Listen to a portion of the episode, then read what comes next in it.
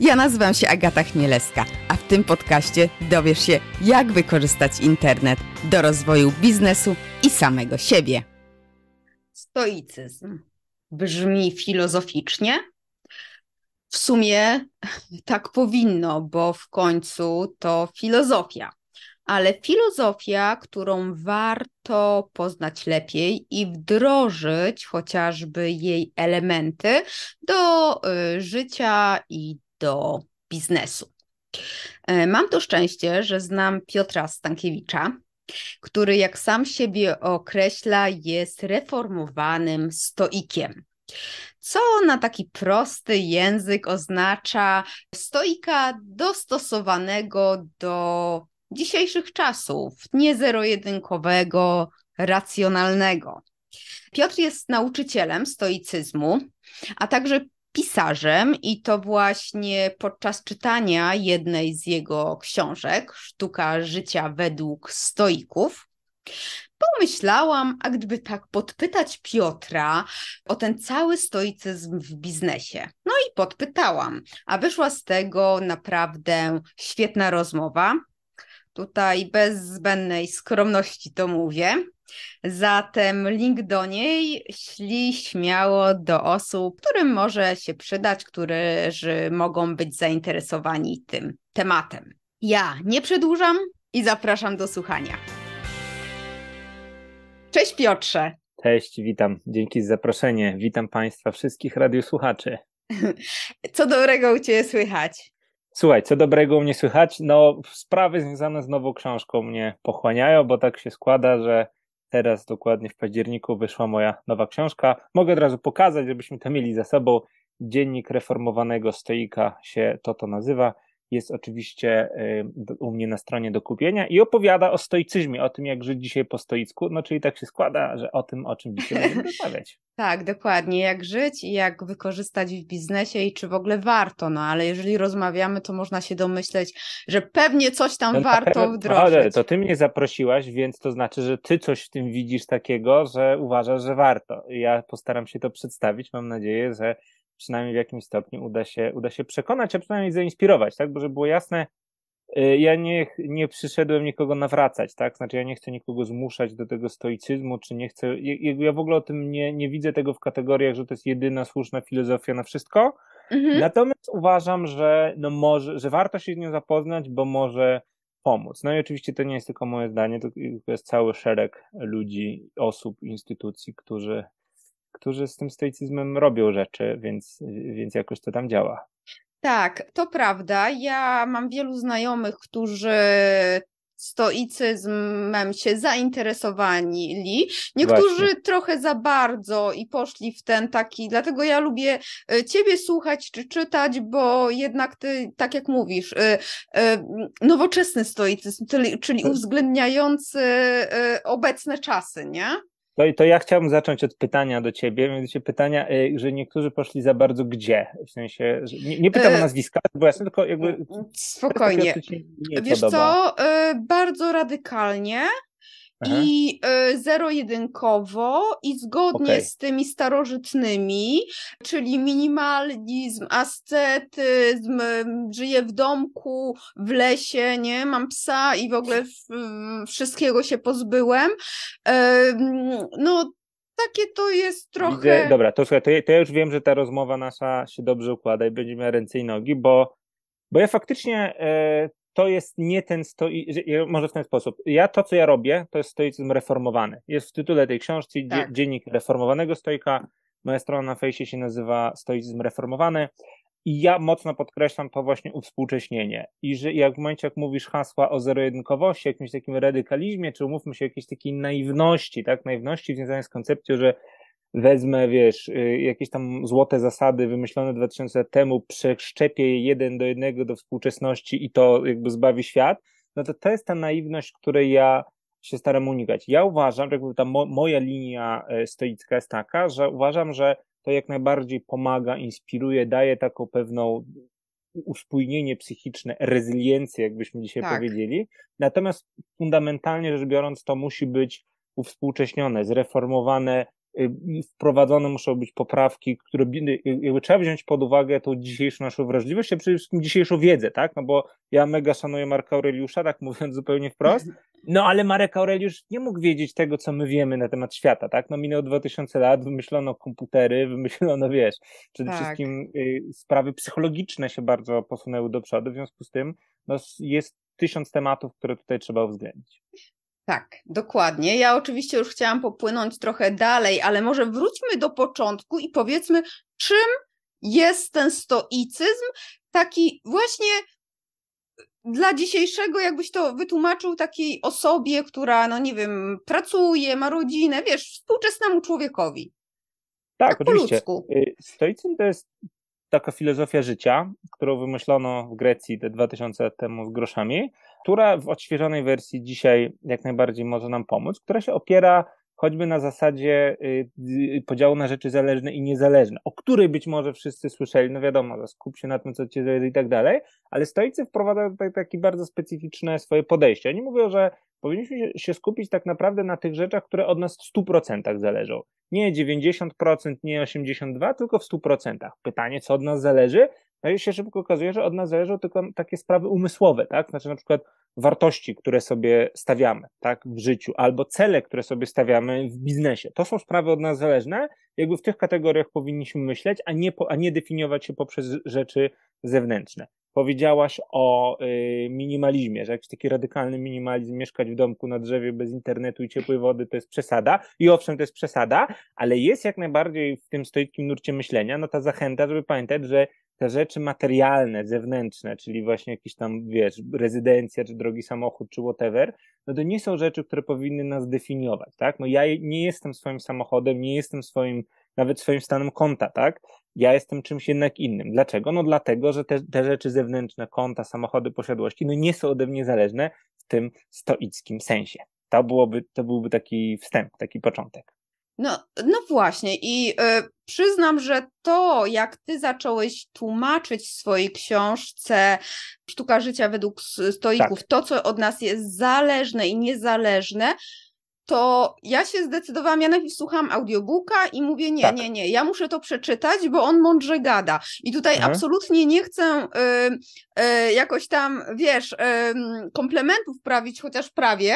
Chodzi to, mi to o do to... audiobooka, do osoby, która, która nagrywa audiobooka w takim razie. Y, chodzi, wiesz, nie, to bardziej y, do ciebie, bo faktycznie przekonałeś mnie tym, jak tłumaczyłeś to, bo czytając w internecie o tym, o rzeczach zależnych, niezależnych, ja miałam troszeczkę y, y, poczucie, że a, mieć wyje y, na wszystko i wtedy będzie super, no ale tak się też nie da, no nie? I y, to jest taki bardzo kolokwialny, ale bardzo fajny punkt wyjścia, tak, że miej wyje ane, a będzie ci dane, tak, to się może nawet rymować. Tak, tak. I oczywiście to nie jest, jakby, moim zdaniem to jest fajny punkt, tak, jakby no bo czym się różni stoicyzm od tej postawy, tak? Ona nie jest stoicka. Nie jest stoicka dlatego, że w stoicyzmie bynajmniej nie zakłada, znaczy no, co do zasady nie jest stoicka, tak? Bo my w stoicyzmie y, oczywiście nie zakła... po pierwsze nie zakładamy, że trzeba mieć wyjene, mm-hmm. to chodzi o coś innego, tak? Y, i, I to jest w zasadzie taka druga być może najważniejsza rzecz. No co to znaczy, że skup się na rzeczach zależnych? Jest, często się mówi o tym, nie wiem, w stoickim spokoju, nie przejmuj się tymi rzeczami, które ciebie nie zależą i tak dalej, i tak dalej. No pytanie, jak ja się właściwie mam przejmować tymi rzeczami, które do mnie nie zależą? Coś tam się dzieje, wkurza mnie to, no i się denerwuje i no nie jest tak, jak powinno być, no i od razu się ten, jak z tym walczyć? No, chodzi o to, żeby nie walczyć z tym wprost, tak? Znaczy idea stoików, i to jest taka fundamentalna, super ważna sprawa, nie jest taka, że ja mam, wiesz, zafiksować się, weźmy się jakiś przykład, podaj, proszę, podaj przykład czegoś, co cię denerwuje. Tylko jakiś taki niezbyt, wiesz, niezbyt ekstremalny od razu. Uciekł mi autobus, ktoś się spóźnił, tak? Jakby, jakby coś takiego. Jeżeli to mnie wkurzyło, tak? W sensie zaszła już no. ta taka reakcja, którą nazywamy wkurzeniem, gdzieś tam w mojej głowie coś już takiego się, ten, to, to jakby to się już nie odstanie, tak? Oczywiście tak. Stoicy powiedzą, że idealnie by było być takim idealnym już człowiekiem, że, żeby nie mieć tej reakcji, ale umówmy się, no mało kto do tego levelu dochodzi. Natomiast jeżeli to się już wydarzyło, jeżeli to już jest w przeszłości, no to ja nic z tym nie zrobię, tak? To jest jakby zewnętrzny fakt, który się już wydarzył, a przeszłość jest rzeczą od nas niezależną. No nikt nie zmieni tego, co się już stało, tak? Czyli tak. Sobie, jeżeli ja się już wkurzyłem, to tego nie zmienię, tak? Natomiast pytanie, co z tym zrobić dalej? Stoicy powiedział, że nie chodzi o to, żeby się wiesz, fiksować na tym, co mnie denerwuje. Jeżeli ja zacznę się, jestem prowadzącym podcast i ten gość, gość się spóźnia, jeżeli ja się zacznę na tym fiksować, yy, albo na tym, że uciekł mi autobus i myśleć o tym, mówić, kurde, wkurza mnie, ale z drugiej strony nie, stoicy mówią, że trzeba się nie denerwować, to to już przegrałem, tak? To, to jakby nie ma sensu taka rozmowa, tak? Chodzi o to, żeby skupić się na tym, co ode mnie zależy, tak? Jeżeli na przykład wpadło mi dodatkowe pół godziny czasu, bo się gość spóźnił, albo uciekł mi ten autobus, no to mogę zrobić w tym, w tym czasie cały szereg rzeczy, zwłaszcza jak mam telefon pod ręką, albo przynajmniej własną głowę, mogę wykorzystać ten czas w konstruktywny sposób. Brzmi banalnie, ale chodzi o ten kierunek. Mam się skupić na tym, co mogę zrobić, co ode mnie zależy. Chodzi o to po prostu, żeby na te rzeczy, które od nas nie zależą, te wszystkie właśnie denerwujące, takie toporne rzeczy, czy mm-hmm. ktoś spóźni, tu coś tego, żeby nie było na nie czasu, tak? Nie było na nie tego, wiesz, mental space'u, że ja się, że ja się nimi zajmuję, nadmiernie o nich myślę i tak dalej, i tak dalej. I w tym sensie to jest jakby, to, to jest fajne uchwycenie, bo nie, nie chodzi o to, żeby mieć wyjebane, tak. Tylko chodzi o, bo to, to nie jest tak, że jak coś się złego dzieje, to ja mam to abstrahować od tego, nie wiem, nie wiedzieć, że te rakiety tam spadły przy granicy z Ukrainą, czy że mam tym, wiecie, jakoś się odcinać, mieszkać w tym domku na drzewie i jakby udawać, że tego nie ma. To stoicyzm, w stoicyzmie nie chodzi o odłączenie się od rzeczywistości. Natomiast chodzi o to, żeby być tak zajętym, czy jakby tak skupionym na tych rzeczach, które są moje, które ode mnie zależą, które ja mogę realnie zrobić, żeby nie mieć za bardzo czasu i przestrzeni mentalnej, żeby się dać zdołować tym rzeczom, które ode mnie nie zależą. To jest to. I to często ludzie mylą, tak? Żeby było jasne, na największe umysły zdarza się, że to mylą, ale tak to właśnie wygląda. Ja nie mam wymuszać na sobie tego słynnego stoickiego spokoju i sobie przekonywać, nie przejmuj się, bądź obojętny i tak dalej. Ja mam aktywnie się zajmować tym, co jest ode mnie zależne i wtedy ten stoicki spokój no, po prostu się w pewnym sensie pojawi, tak? Bo ja nie będę miał siły, żeby się przejmować jakimiś tam rzeczami zewnętrznymi. No dobra, ale czy to nie jest tak, że my trochę już nawykowo i gdzieś tam z tyłu głowy rodzimy się, w genach dostajemy, że jak stoję o. w korku, to się wkurzam. To jest, wiesz, pierwsza reakcja mi się wydaje. Czy w genach dostajemy? Słuchaj, no, Marek no bo wiesz, Aureliusz... jesteśmy, z, wiesz, no jesteśmy mali, jedziemy z rodzicami, no to tam, wiesz, ktoś tam w samochodzie rodzic się wkurza, tak, wyzywa tam z, z przodu tych ludzi, albo jedziemy sobie tak, samochodem oczywiście. Młodzi i widzimy, jak ci wszyscy tam, oczywiście Warszawa to inny stan umysłu trochę, więc to jest to częstsze, ale że tam y, mam takie poczucie, że jednak ta, ta, ta pierwsza myśl to jest takie irytacja. Albo to ja się zgadzam, tak? Ja, tu, słuchaj, tu jak to mówią, pytanie jest tak dobre, że można by przez piętnaście minut odpowiadać, bo to przynajmniej trzy różne rzeczy są, ale postaram się na tej najważniejszej skupić.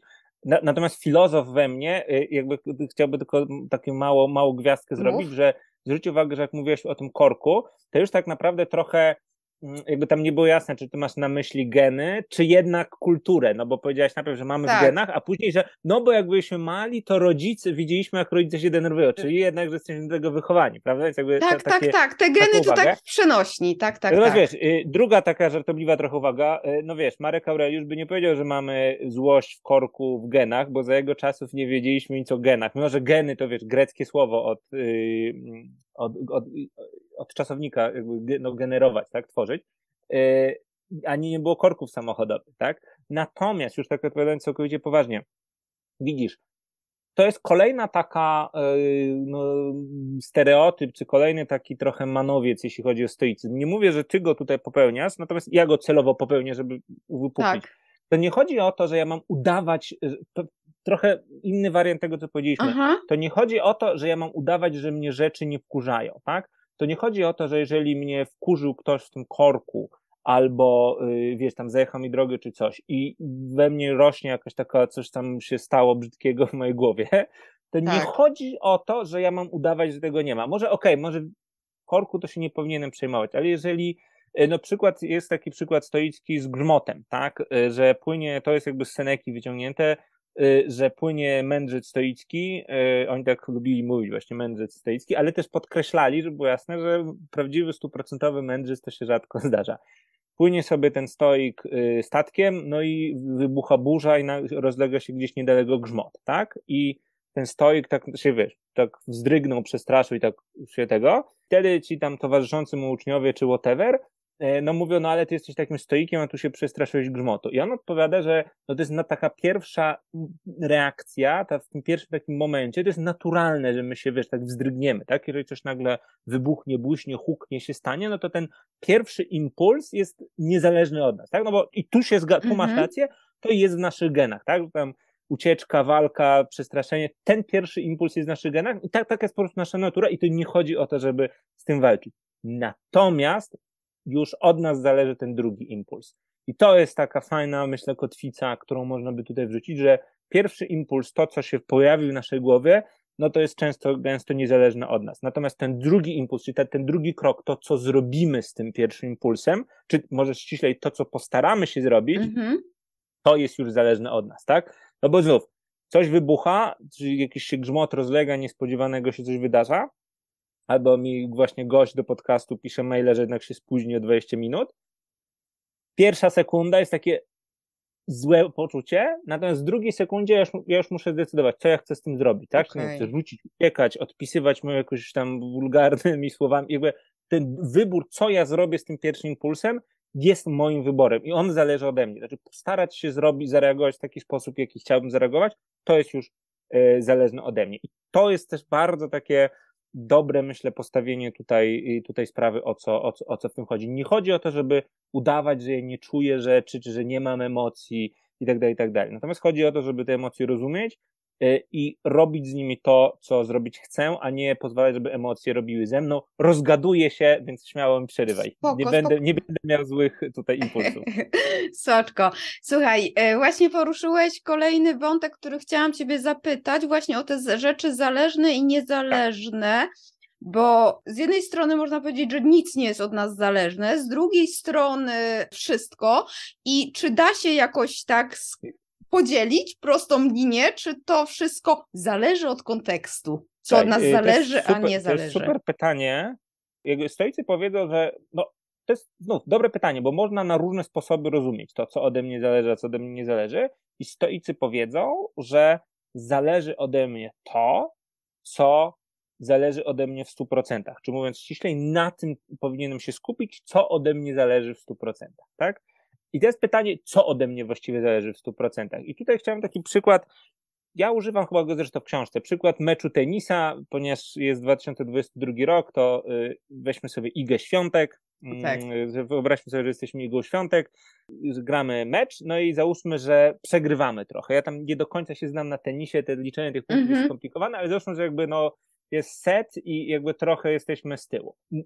Co powinniśmy w takiej sytuacji zrobić, tak? To znaczy, Czy powinniś, co powinniśmy się starać zrobić? Znaczy wiadomo, że literalnie to sport nie działa w ten sposób, że na kor- nie stoisz na korcie i nie definiujesz sobie teraz zrobię to i to, to się dzieje dużo bardziej mięśniowo, natomiast z punktu widzenia mindsetu, co ja powinienem zrobić? Zwróć uwagę, że jeżeli postawię sobie za cel, chcę jednak wygrać ten mecz, a często tak się, wiesz, często się jakby myśli w tych kategoriach, tak, zacisnąć, wygrać i tak dalej, no to zwróć uwagę, że ten cel nie jest ode mnie zależny w stu procentach, bo jeżeli ten przeciwnik czy przeciwniczka no akurat wymiata, odbija każdą piłkę, strzela asy, no jakby w ogóle, w ogóle jest odlot, no to może po prostu mi się to nie udać zrobić, tak? No jakby na tym polega mecz tenisa i życie tak. w ogóle, no że zawsze ktoś jest z tej drugiej strony siatki i może po prostu być tego dnia lepszy, tak? Więc jeżeli ja sobie postawię za cel, chcę wygrać ten mecz, no to to nie jest cel w tym stoickim sensie stuprocentowo zależny ode mnie. Co więcej, jeżeli ja będę widział, że go, no, wymyka mi się z rąk, ja będę się tylko denerwował i tylko gorzej grał. Co w takiej sytuacji należy zrobić? Stoicy powiedzą tak, należy się skupić tylko i wyłącznie na tej chwili, na tej chwili. Wiadomo, że trzeba się skupić na tej mm-hmm. chwili. Moim celem w tej sytuacji powinno być zagrać jak najlepiej, postarać się zagrać jak najlepiej potrafię. Nie nawet, że w tej chwili, nie w tym secie, gemie, meczu, w ogóle nie myśleć w kategoriach czasu, tylko po prostu postarać się zagrać jak naj, najlepiej potrafię. Bo zwróć uwagę, i to brzmi banalnie, być mm-hmm. może, ale jest za tym fundamentalna treść, bo zwróć uwagę, że to mogę zrobić w każdej chwili. Jeżeli przegrywam, tam nie wiem, już jest zero do pięciu, no to jeżeli sobie postawię na cel, za cel wygrać mecz, no to mo- może być słabo z motywacją, bo widzę, że to jest już trudne, że to już ucieka. Ale jeśli postawię sobie za cel zagrać najlepiej jak potrafię teraz, no to niezależnie od tego, jaki jest wynik, zawsze mogę to zrobić, tak? A zwróć uwagę, że tak się składa i to jest ta znów fundamentalna stoicka kotwica, że jeżeli to właśnie zrobię, jeżeli postaram się zagrać jak najlepiej potrafię, no to wtedy szanse moje na zwycięstwo, no jakby to daje największe szanse na zwycięstwo i to niezależnie od tego, jaki w zasadzie jest wynik, tak? To jest to, o co tutaj chodzi. I przykład ze sportem jest o tyle dobry, że no jakby wywiady ze sportowcami to, to potwierdzają, tak? Znaczy nic mi nie wiadomo o tym, żeby akurat Iga Świątek ze stoicyzmu korzystała, natomiast to widać w wywiadach, że chodzi o ten mindset, tak? Był taki mecz kiedyś, po którym ona nawet nie do końca wiedziała, jakim wynikiem, że wygrała, ale nie do końca w ogóle wiedziała, jakim wynikiem się skończył, no bo była w tej, wiesz, zonie, stresie tak. tego działania i, i, i, i to jest właśnie to, o co chodzi. Dla naszego pokolenia, dla starszych słuchaczy, Adam Małysz dwadzieścia lat temu, co powiedział, że chodzi o to, żeby oddać dwa dobre skoki, tak? I to jest jakby taki, te, taki przykład tej stoickiej postawy. Jak najlepiej zrobić to, co w tej chwili mm, robię. Już nie musiałeś zadawać tego dwadzieścia lat temu, bo to tak uświadomiło. To było, to, to było, to było dla tych młodszych słuchaczy z kolei, żeby oni wiedzieli w ogóle o kim, o kim mówimy. Tak, tak, tak. Nie, no, ja absolutnie nie mam problemu ze swoim wiekiem. I, Wiek ale... jest rzeczą od nas niezależną. Właśnie dochodzi. To, to jest fakt. No, no tak, tak? No tak, tak, tak. Ale właśnie, ale tak, tak jak e, słucham, dużo myśli mi się e, w głowie pojawia. Dla mnie troszeczkę tak brzmi, jakbyśmy mieli emocje wyłączyć, bo wiesz, my często, człowiek jest emocjonalną istotą, nie? I często ja nie chcę pójść tak, w drugą dobre, skrajność, pytanie, pytanie. nie chcę iść w skrajność, że nami kierują emocje, no bo to jest druga skrajność, tak? Ale wiesz, te emocje są w nas i znajomy, który akurat no, ma problemy z emocjami, on bardziej, on mówi, że ludzie są nie, nielogiczni, ludzie są irracjonalni, no bo nimi kierują emocje, nie?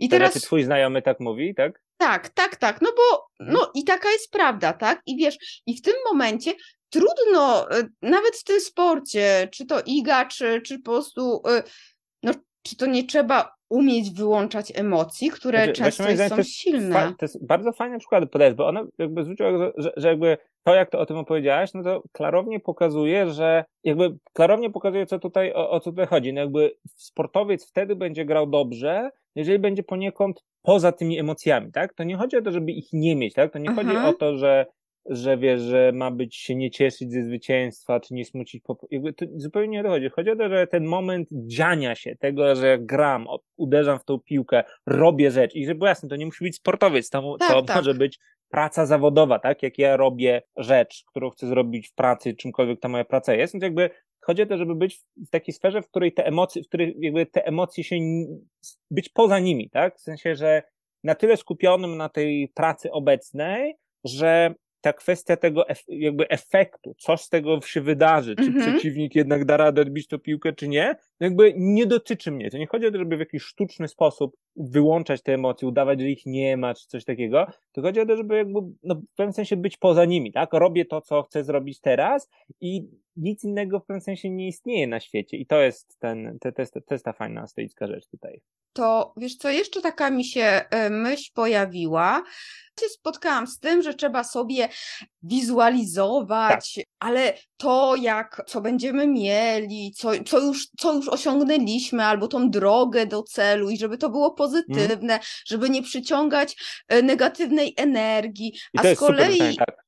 robiąc właśnie research, no to natrafiłam na, na ćwiczenie tak. negatywnej wizualizacji. No i teraz tak. taki miałam jest, mindfuck. Tak, i to jest dobry mindfuck, w sensie to jest dobry moment, bo to też jest, to też jest fajne pytanie. Mogę jeszcze do, do, weź powiedzieć coś więcej o tej pozytywnej wizualizacji i ja opowiem o tej negatywnej. No na przykład, okej, okay, mapy, to już jest takie trochę bardziej pójście w ten zły coaching, ale to jest, mhm. można powiedzieć, na przykład chociaż z drugiej strony, czy wiem, mapy marzeń, tak? Czyli to, co y, chcemy osiągnąć, to, co już mamy, czyli sobie załóżmy wyklejasz albo wypisujesz na jakiejś tam y, kartce dom, który będziesz miał, tutaj jakieś inne, nie wiem, marzenia albo załóżmy, nie wiem, samochód, o którym marzysz i jak będziesz na to patrzył i sobie, to będziesz miał większą motywację do działania, bo będziesz sobie o swoich celach przypominał, będziesz to wizualizował mhm. i wiesz, i że taki bardziej pozytywny mindset, a nie, że, że się nie uda, bo jak się nie uda, to się nie uda, nie? Jak będziemy myśleć o tym, że coś się nie uda, no to, to tak będzie. Rozumiem. I to jest, trzeba powiedzieć tutaj tak, stoicy mówią, że jak najbardziej trzeba mieć cele. Zwróć uwagę, że znaczna część tego, o czym mówisz tutaj, ona nie dotyczy, bo jakby ja zdaję sobie sprawę, że jest ten taki nurt, wiesz, tej taki fałszywie rozumiany, tak. jakiś taki trochę ezoteryczny, że wiesz, mm-hmm. na TikToku dużo tego jest, że ludzie robią na tle jakichś kanionów zdjęcia z pieniędzy, jakby takie dosyć dziwne rzeczy. Natomiast zwróć uwagę, że znaczna część tego, co ty tutaj powiedziałaś, to nie dotyczy stricte pozytywności, tylko dotyczy rzeczy, wiesz, konkretności, tak, że ja muszę wiedzieć, co ja chcę osiągnąć. Mm-hmm. Muszę wiedzieć, jeżeli chcę do jakiegoś celu dojść, to ja muszę wiedzieć, jaki ten cel jest, tak? I to akurat jest bardzo stoickie. Seneka ma na to bardzo ładne powiedzenie, że dla żeglarza, który nie wie, do jakiego celu zmierza, do jakiego portu zmierza, każdy wiatr jest niekorzystny, prawda? Podobnie, jeżeli ja nie wiem, co ja w ogóle chcę osiągnąć, no to ja nigdy tego nie osiągnę. Jeżeli wiem, gdzie chcę iść, no to jest jakaś szansa, że tam dojdę. Natomiast czy to znaczy, że działa jakieś, wiesz, magiczne prawo przyciągania, że jeżeli ja sobie wykleję na ścianach zdjęcia jakichś tam nieruchomości, to ja będę miał? Tak. No nie, nie, w tym takim jakimś mistyczno-ezoterycznym sensie, no to no niestety nie działa. Natomiast sens tego jest poprzez, sens tego polega na konkretyzacji, tak? Że dopóki tak. ja nie będę, wiesz, dopóki ja będę sobie mówił, że ogólnie to coś bym chciał zrobić, ale nie wiem co, no w związku z tym sobie tam ograniczam się do oglądania filmów na Netflixie, przebywając w zaciemnionym pokoju, no to jakby ja nie podejmę żadnego działania, tak? Wyznaczenie celu ma w sobie moc, że, że, że jakby strukturyzuje nasze wysiłki, tak? Mm-hmm. Zaczynamy widzieć, w którą stronę idziemy. Dopóki się ta konkretność, ten cel nie pojawi, no to wszystko ma tendencję do rozmywania się. I to może być postrzegane takie trochę magicznie oczywiście. Tak. Natomiast, żeby było jasne, stoicy nie, uważa, jakby nie wierzą w tą magię. To nie jest tak, że jak ja sobie, wiesz, wydrukuję milion dolarów na ścianie, to będę je miał. To, to ty, szkoda, to ty, nie? Szkoda?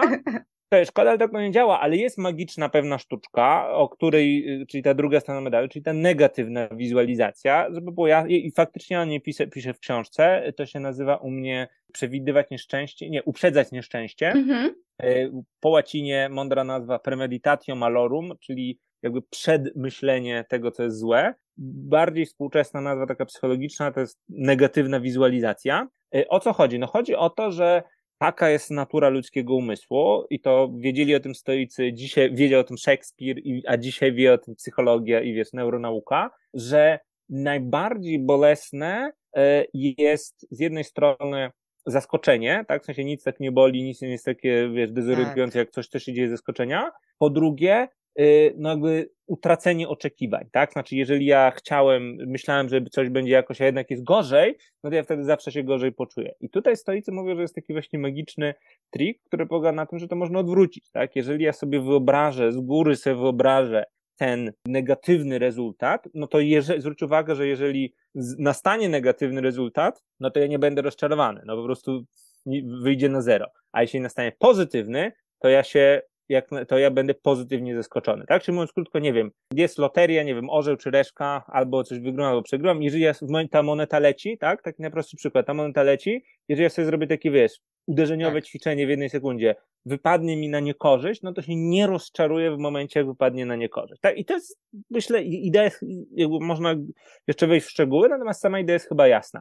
Natomiast taka fajna stoicka treść, yy, która w tym tkwi, jest też taka, no że właśnie, czy to nie jest pesymizm, tak? No bo jakby jak opowiadam coś takiego, no to tak, jest no naturalne pytanie, prawda? I właśnie o to chodzi w stoicyzmie. Jakby stoicy są w tym sensie optymistami, że właśnie mówią, że no jak najbardziej to może być pozytywne i optymistyczne, tak? Znaczy ani nie działa, znaczy ani nie jest tak, że wyklejenie miliona dolarów sobie tutaj na ścianie czy na suficie mm-hmm. nie sprawi, że ja magicznie będę miał, ani też jakby przygotowanie się psychiczne na jakieś możliwe niekorzystne zdarzenie nie sprawi, że ono nam nie spadnie i nam nie spłynie, tak? Znaczy, że właśnie ustrukturyzowane i stoickie myślenie o tym, jakby korzystanie te, z tych narzędzi w sposób świadomy i aktywny, może w ten sposób, sprawia, że ja będę jakby się przygotowywał na, na, na, na te rzeczy i będzie, będę jakby, ten mój umysł będzie tylko lepiej działał, a bynajmniej nie znaczy to, że te negatywne rzeczy się staną. Jakby to, że ja będę na nie przygotowany,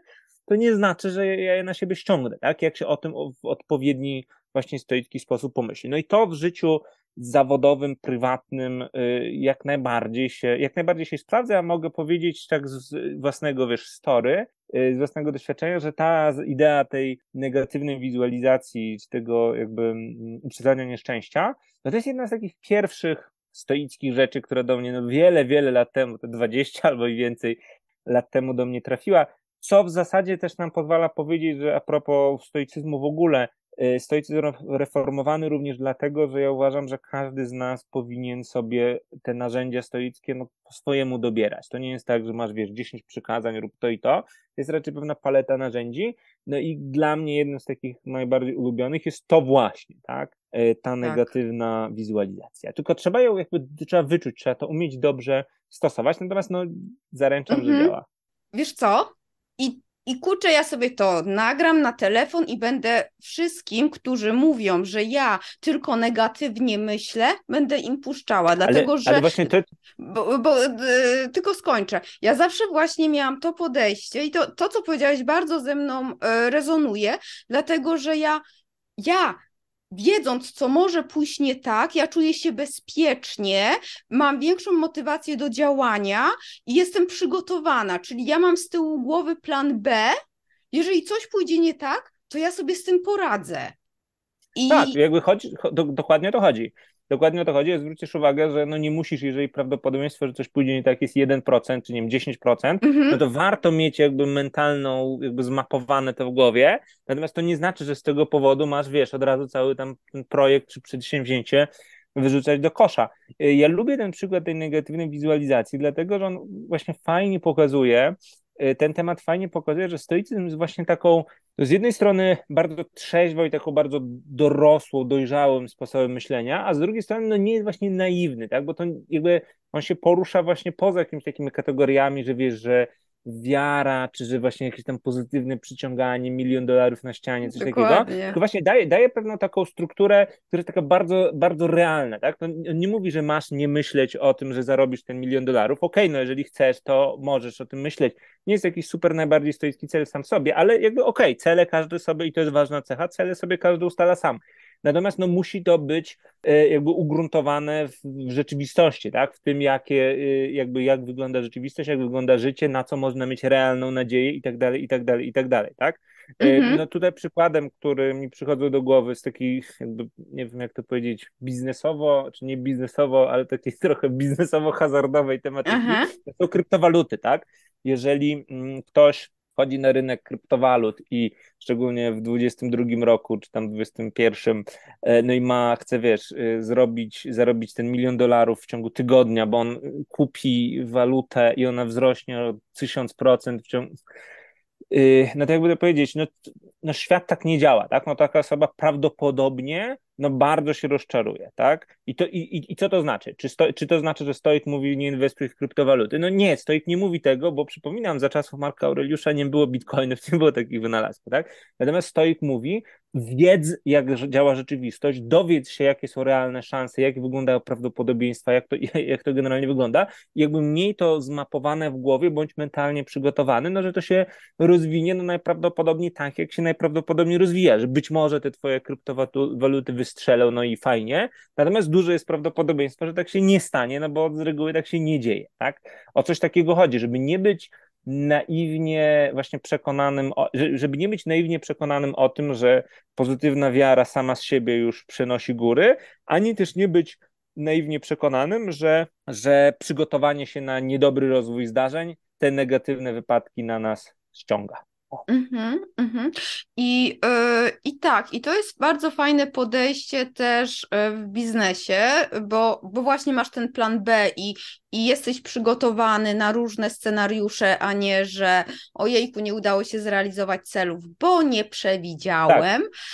Ale też wspomniałeś o tym, albo też je czytałam, że mówiłeś, żeby nie, nie patrzeć na przeszłość, no bo na nią nie mamy wpływu, ale też nie patrzy się w przyszłość, więc jak planować rozwój firmy? No wiesz, nie, no bez... czekaj, czekaj, to jakby, żeby, żeby nie, nie mieszajmy, bo to jest jakby duże, wiesz, no nie należy patrzeć w przeszłość w tym znaczeniu, żeby nie starać się jej zmienić, tak? No bo przeszłości Aha. się nie da zmienić, no to co tak. było, no to już się, to już się wydarzyło. przeszłość jest rzeczą taką stuprocentowo niezależną od nas i w ogóle od wszystkich ludzi jest niezależną. Tak, to Poza, tak. nie wiem, Rosją, gdzie historia się w sumie zmienia w zależności od obecnych potrzeb politycznych, ale to jakby uwaga z innego, z innego rejestru. Przeszłość jest niezależna od nas, przeszłości nie da się zmienić, natomiast no, można tak. się z niej uczyć i o to chodzi, tak? Można, i czyli jeżeli zajmuję się tymi kryptowalutami, no to logiczne jest, że jednak popatrzę na te wykresy po lewej stronie, tak? Znaczy na to, co się już działo.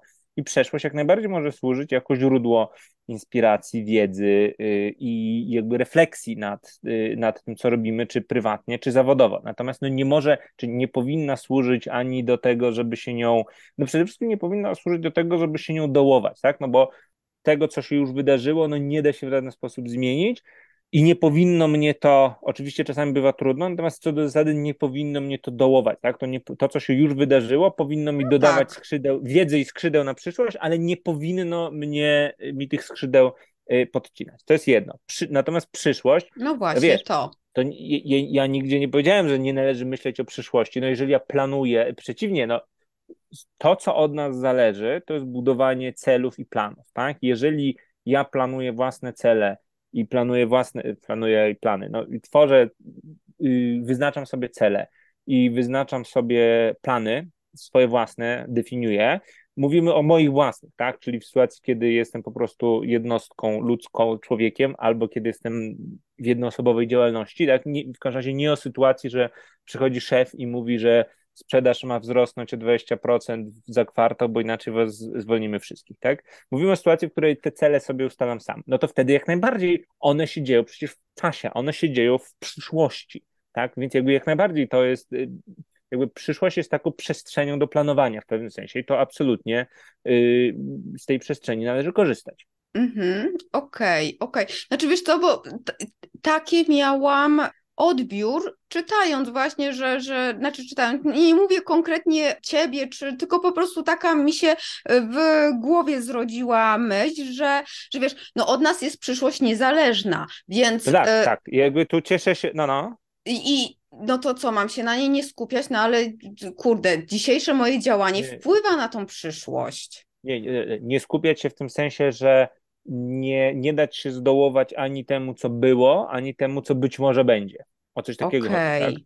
Chodzi o to, że w przyszłości się mogą czaić wszelkie nieszczęścia, wszystkie jakieś niekorzystne zdarzenia, spadki kursów, n- mała sprzedaż w mojej firmie i tak dalej, i tak dalej. To wszystko się może czaić w przyszłości. Natomiast chodzi o to, żeby, że to się jeszcze nie wydarzyło. W związku z tym nie mogę do tego przy, przykładać takiej wagi, jakby się już wydarzyło, bo wtedy się tylko zdołuje, tak? To jakby te rzeczy, które się jeszcze nie... Jakby chodzi o to, że człowiek ma tendencję, znów, to jest natura ludzka, o której mówią stoicy, o których mówią badania, że, rzecz, że, że jakby większość naszych strachów, lęków i tak dalej, no płynie z rzeczy, które się nigdy nie zdarzą, tak? Bo płynie, się, płynie z rzeczy, o których się boimy, czy mamy jakieś takie, wiesz, niezawo- jakieś takie niesprecyzowane wizje, że być może się wydarzą w przyszłości, no one się w gruncie rzeczy nigdy nie wydarzają, albo nie wiem, wydarzają się rad, nie wiem, lek śmierci, tak? Jest cały rozdział w książce, dlaczego mhm. się nie należy bać śmierci.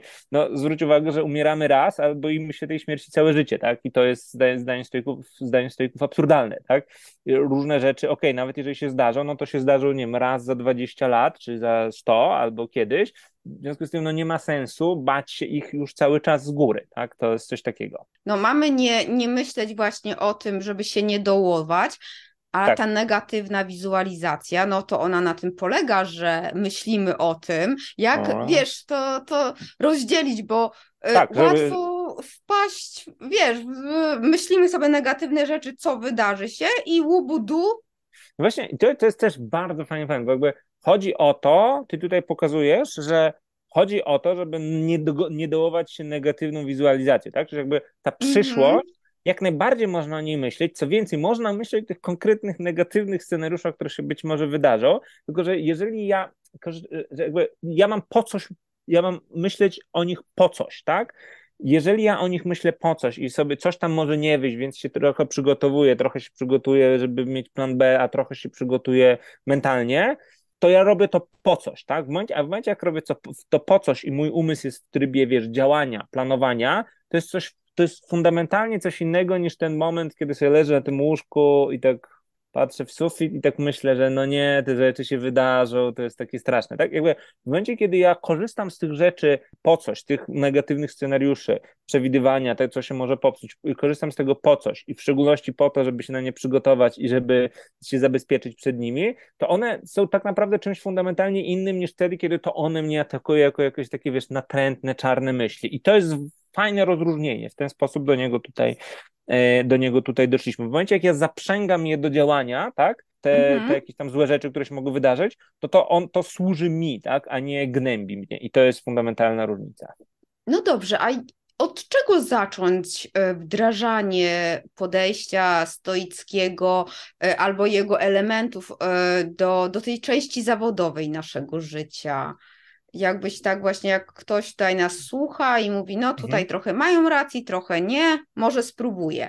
To tak, żeby na miękko. To, to zależy, wiesz, to powiem tak, powiem tak, to wtedy trzeba do mnie zadzwonić i umówić warsztat, jego przyprowadzę, wdrożę i pokażę, co jest trochę autoreklamą, oczywiście zachęcam, zapraszam, ale też jest, jakby zależy od kontekstu, tak? Bo mm-hmm. zależy od tego, w jakim kontekście dokładnie pytamy, bo czym innym będzie sytuacja właśnie osoby, która sama za siebie odpowiada, jest na jakieś tam, wiesz, freelancerce, czy jedno, prowadzi firmę, jednoosobową działalność, czy coś takiego, a czymś innym, czymś innym jak jesteś na etacie, albo czy, a czymś innym, jak ty zarządzasz ludźmi.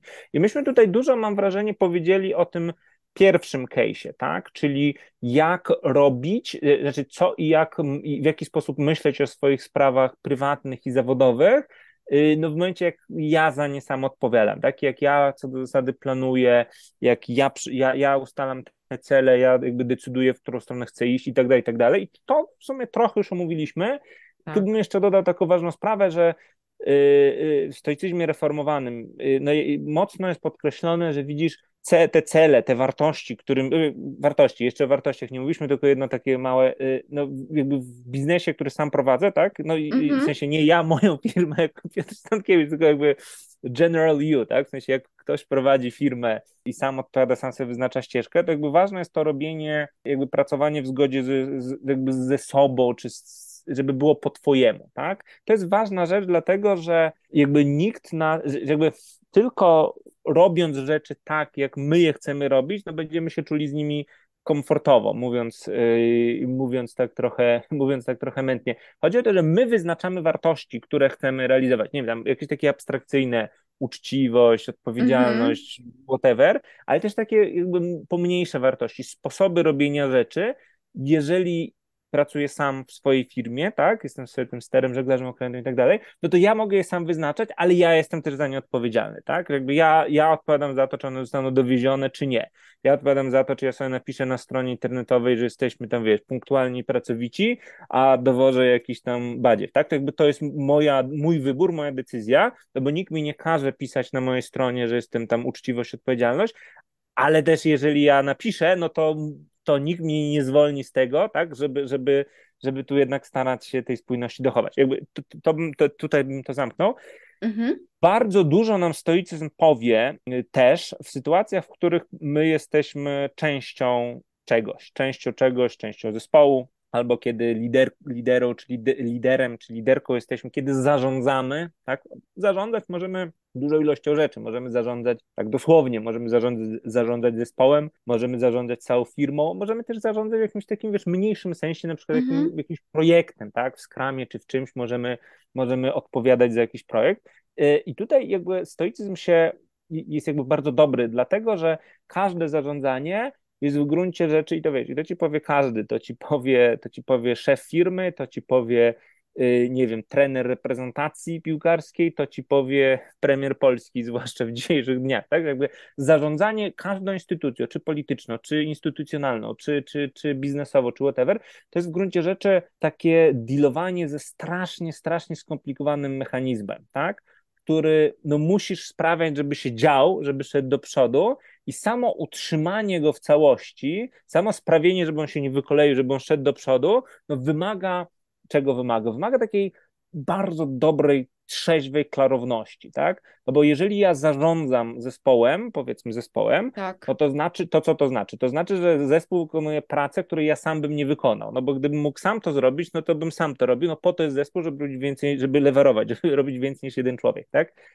W związku z tym ja muszę w klarowny sposób jakby zawsze wiedzieć, na czym polega moja konkretna odpowiedzialność jako tej osoby, która zarządza. Powiedzmy, że mam zespół i każdy z tych ludzi będzie miał, teoretycznie może mieć do mnie jakąś sprawę, tak? Komuś coś nie działa, ktoś ma pytanie, coś tam jeszcze innego, ktoś się z kimś pokłócił, bardzo ważna sprawa. Jakby permanentnie jestem bombardowany jako lider tak. różnymi takimi, wiesz, danymi, czy różnymi takimi rzeczami, których każda domaga się mojej uwagi. A bycie liderem, no, polega właśnie na tym, że ja umiem się, no, nie odciąć tego, ale że jakby umiem na to spojrzeć z tego wyższego poziomu, tak? Umiem spojrzeć na to z tego poziomu, w którym to jakby sprawą zespołu jest zrobienie tych rzeczy, a moją sprawą jest zarządzanie z poziomu meta. I tutaj jakby i do tego są stworzone te rzeczy zależne, niezależne, o których mówiłem, tak? Ten wybór. Otwieram rano skrzynkę, przychodzi do mnie dziesięć maili od mojego zespołu, powiedzmy.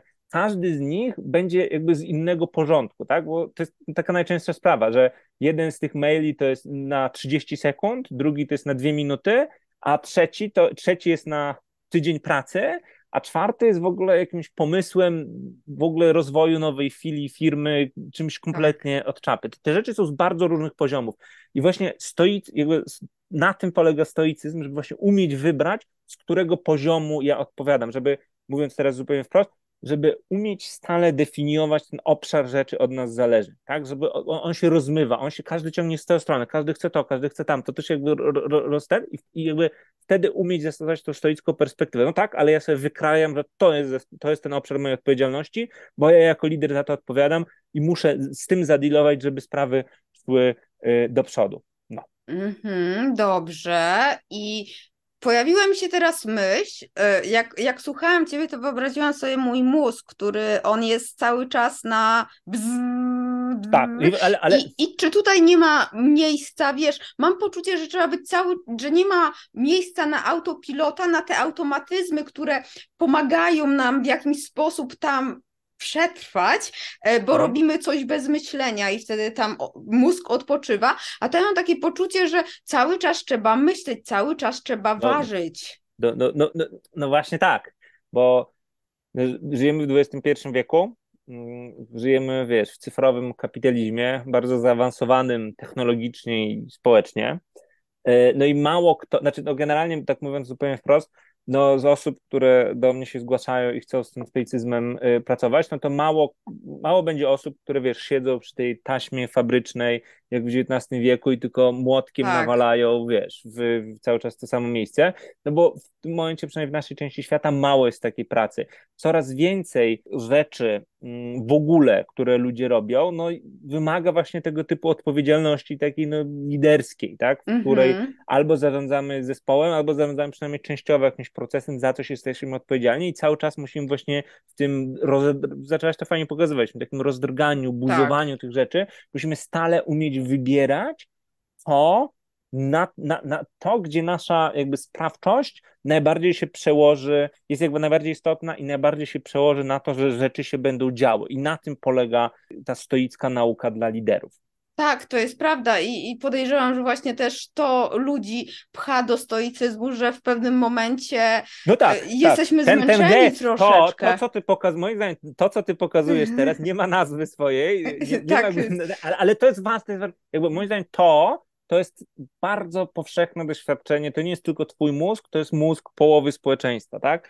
Który jest przeciążony, przeciążone jest no, w ostatnich dwóch czy trzech latach, przeciążone jest no, obiektywnie złymi, jakimiś tam trudnymi informacjami, że wiesz, że a to wojna, a to COVID, a to coś tam jeszcze innego, ale jest też, jest też przeciążone, no to jest już taki straszny szlagwort, no mediami, tak? tak. Media nabombiały dwadzieścia cztery siedem, media społecznościowe nabombiały w ogóle już dwieście czterdzieści godzin w dobie, no to jest już zupełny odlot, ale też tymi takimi oczekiwaniami, które są z bardzo różnych porządków, tak? Że pracy, jakby mało czyja praca dzisiaj polega na tym, tak jak powiedziałem, tak, no, że tak. przychodzisz i masz walić tym młotkiem w to samo miejsce, no bo tam też nie ma się za wiele rzeczy, jeżeli się coś popsuje, to nie wiem, popsuje się ten młotek, tak? Albo palec. Albo palec, no albo nie wiem, wybuchnie ta fabryka i w ogóle nie mam gdzieś, tak?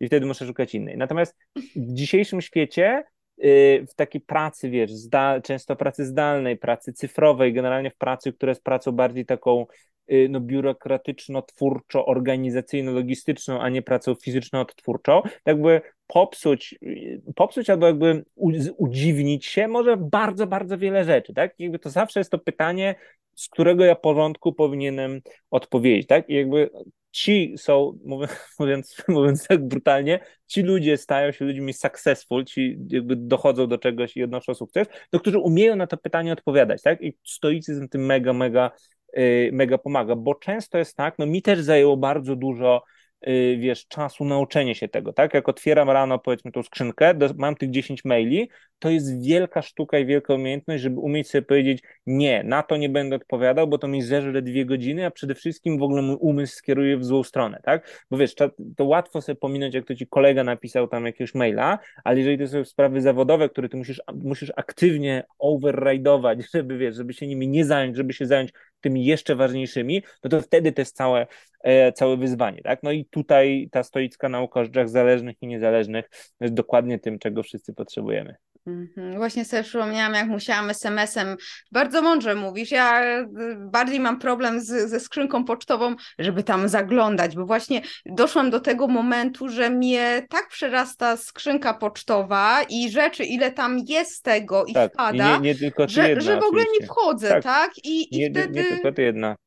Tak, ale skrzynka pocztowa jest bardzo dobrą w ogóle metaforą tego, tych problemów, z którymi się borykamy. Skrzynka pocztowa ma to do siebie, że tam się miesza bardzo dużo rzeczy ze sobą, tak? Jest pojemna. Się, ta, jest, po, jest po pierwsze nieskończenie, czy prawie nieskończenie pojemna, a po drugie tam się w całkiem dosłownie mieszają jakieś tam, wiesz, spamowe wiadomości, newslettery, jakieś reklamy, whatever, z rzeczami, które są prywatne i ważne, prywatne, które są no nie takie ważne, ale fajnie by było, nie wiem, ktoś pisze, że tam Kasia ma urodziny za dwa tygodnie, tak. Zróbmy coś fajnego, to nie jest krytycznie pilne, ale jakby fajnie by było to zrobić i do tego jakieś sprawy pracowe, tak?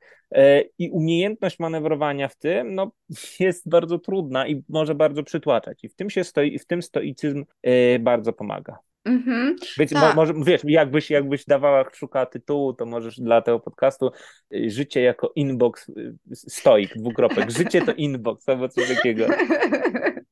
Tak, dobre, dobre, bardzo fajne. I no to jest, to jest właśnie, też pokazuje ten, ten jak, jak to się dzieje, jak, jak to może się przepal- mogą się przepalić kabelki w głowie właśnie, tak. Przynajmniej przez taką skrzynkę, którą, którą faktycznie, jak już w ogóle urlop, to już w ogóle. A powiedz mi, czy są jakieś takie, masz jakieś takie wskazówki, może ćwiczenia, które by pozwoliły osobie, która jest właśnie liderem, mhm. która chciałaby właśnie chociaż tak powoli nie mówić, wiesz, wyjść przed zespół i powiedzieć, to teraz od dzisiaj wdrażamy stoickie podejście do pracy, bo wiesz, bo wiele osób pewnie wyśmieje, wiele osób pomyśli o, o czym on gada, ale żeby tak, wiesz... Yy, spróbować, nie? Coś już tak po krok po kroczku, jak można sprawdzić, czy to się sprawdzi i potem odezwać się do ciebie, żeby to już wdrożyć tak na grubo.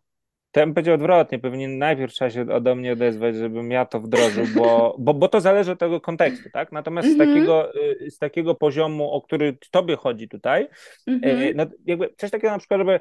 Yy, rozpisać wartości i cele, tak? Wziąć jakby wielką kartkę papieru, flipcharta czy whatever i spróbować zapisać wartości, którymi się, którymi się kierujemy i cele, do, no to dwie kartki i cele, do których dążymy.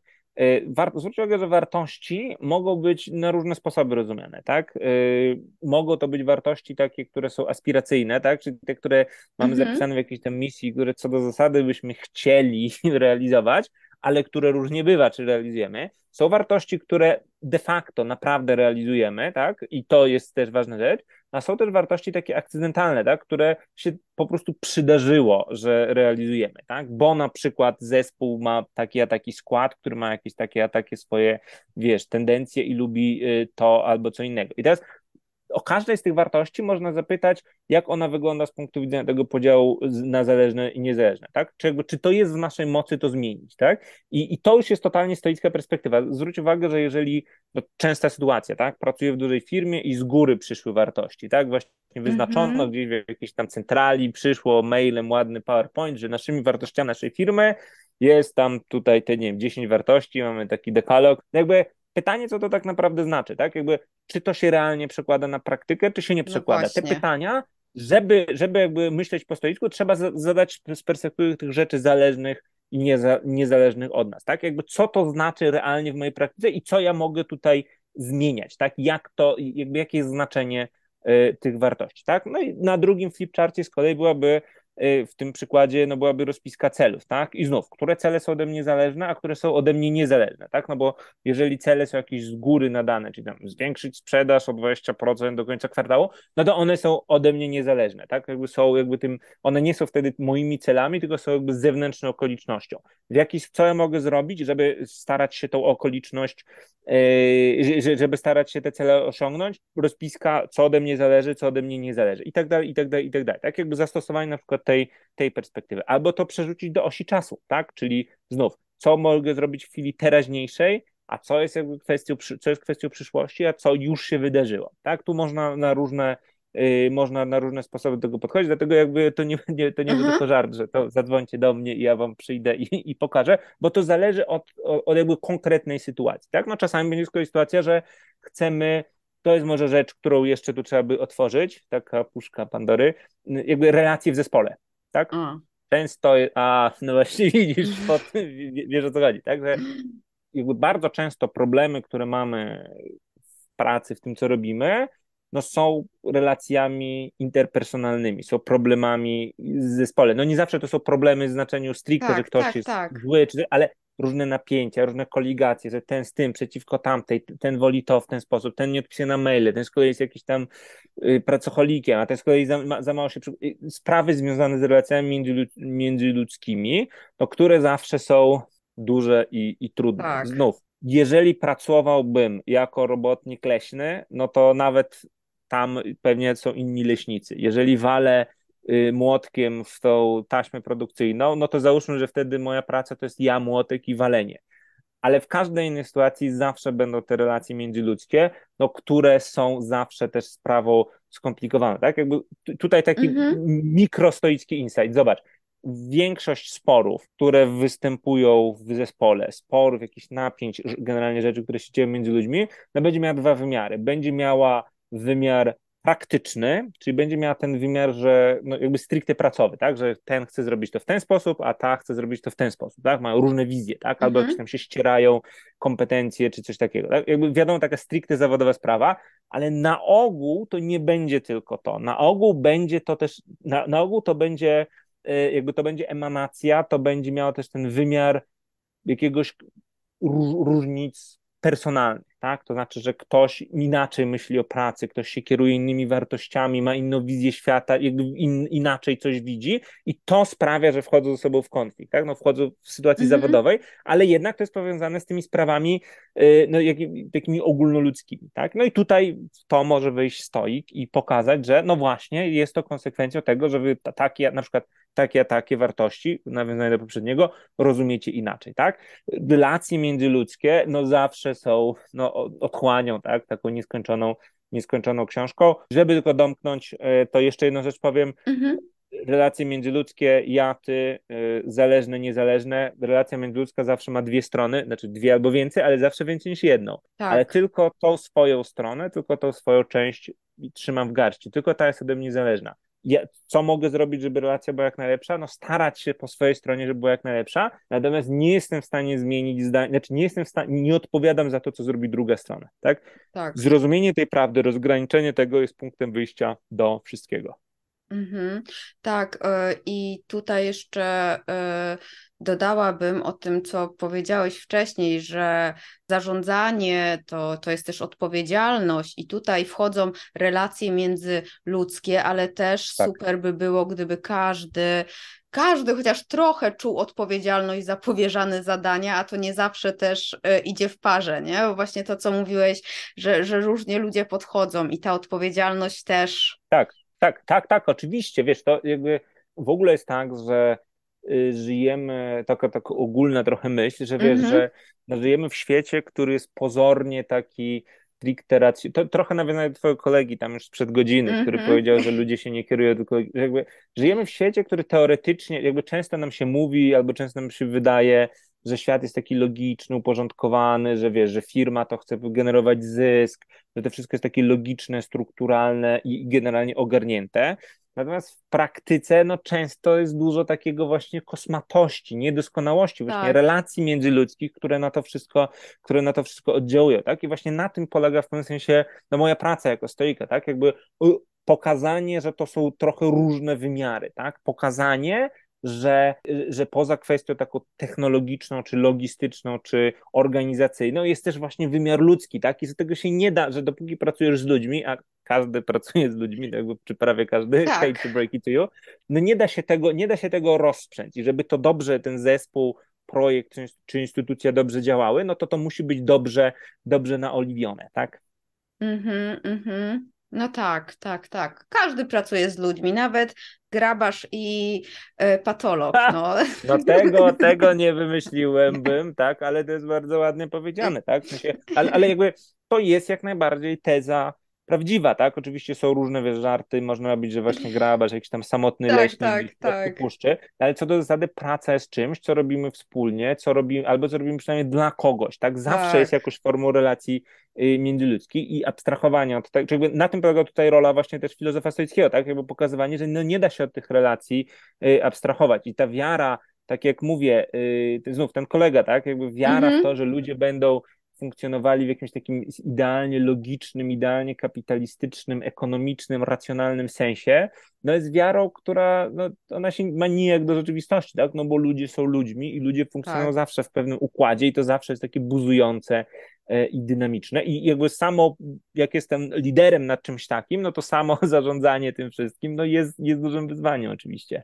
Tak, tak, jest dużym i dlatego ja nie mam aspiracji bycia liderem, bo to jest naprawdę trudna, trudna rzecz właśnie między innymi przez te, te relacje, nie? Międzyludzkie.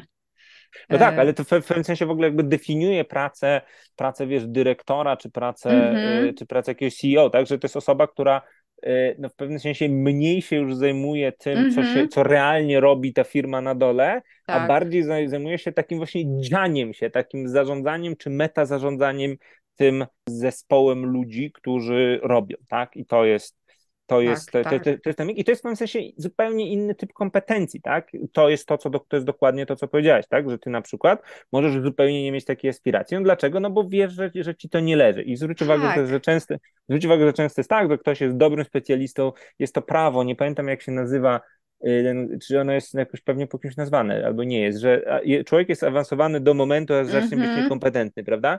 Jakby tak. zwróć uwagę, że to jest częsta ścieżka, że ktoś jest specjalistą, czy nawet świetnym specjalistą w danym fachu, jakby w pewnej rzeczy, w robieniu konkretnej rzeczy, super, i idzie ścieżką do góry, w pewnym momencie dochodzi do punktu, w którym, i to jest jakby dziwnie częsty schemat, w pewnym momencie dochodzi do punktu, w którym nie robi już tego, co jest dobry tak naprawdę, tylko mm-hmm. zarządza ludźmi, którzy robią tamto, a w zarządzaniu wcale nie musi być dobry, a nawet jeżeli nie jest jakiś zły, to to jest inna zupełnie kompetencja niż to... I on może zaczęli. Wcale tego nie chcieć, nie? Może to... tego nie chcieć, tak? I dokładnie, i jakby tak. dużo problemów związanych, wiesz, czy z wypaleniem zawodowym, czy jakimiś tak. innymi kryzysami, bierze się właśnie z tego schematu. Dokładnie, dokładnie. No w I T to też zauważyłam, że kilka razy się spotkałam, że po prostu programiści zmieniali pracę, no bo w danej firmie oni już, jedyne co im można było zaproponować to zarządzanie zespołem, a oni nie chcieli zarządzać zespołem, oni Prawda? chcieli robić robotę, nie? Właśnie, I... że ty to wiesz, powiedzmy ja to wiem, no bo jestem tym filozofem stoickim, ty to wiesz, natomiast dużo osób może mieć problem z uchwyceniem tak. takich rzeczy, tak? I na tym polega właśnie rola kogoś takiego jak ja, że może pokazać, jakby rozróżnić te sprawy, tak? A to, i to jest często bardzo, samo powiedzenie tego potrafi być bardzo otwierające, czy, czy o jakieś takie wyjaśniające. Mm-hmm, mm-hmm, tak. Super. Ja ci bardzo dziękuję za rozmowę. Oczywiście w, no, w notatkach do tego odcinka na achmielewska kropka com łamane na sto pięć podeślę do twojego newslettera, zachęcam do zapisania się, bo, bo naprawdę fajnie yy, Piotr pisze. No i co, no książki oczywiście ja polecam, też podlinkuję do nich, gdyby nie książki to byśmy pewnie tutaj nie rozmawiali, bo, bo są naprawdę fajne. Co i życzę sukcesów w sprzedaży najnowszej książki. Dziękuję ślicznie. I mam nadzieję, Dziękuję że do zobaczenia. Dziękuję ślicznie. Oby prędzej niż później. Dzięki wielkie. Serio. Trzymaj się. Cześć, dzięki. I już wiesz, dlaczego zaprosiłam Piotra do rozmowy? bo nie jest zero-jedynkowy, bo widzi to, jak jest i nie plecie jakieś tam rzeczy, których większość z nas nie będzie w stanie wdrożyć do życia. Wreszcie, jak ktoś będzie mi mówił, że jestem pesymistką, to mu powiem, że jestem racjonalna z podejściem stoickim. I niech z tym gra. A tak całkiem serio, to koniecznie zapisz się do newslettera Piotra i zerknij na jego książki, bo naprawdę warto. Link do, do, do zapisu do newslettera, książek znajdziesz na achmielewska kropka com łamane na sto pięć. Będzie nam miło, mi i Piotrkowi, jak link do tego odcinka przecież osobom, których ta rozmowa może zainteresować. A tymczasem niech uśmiech i konwersja będą z Tobą.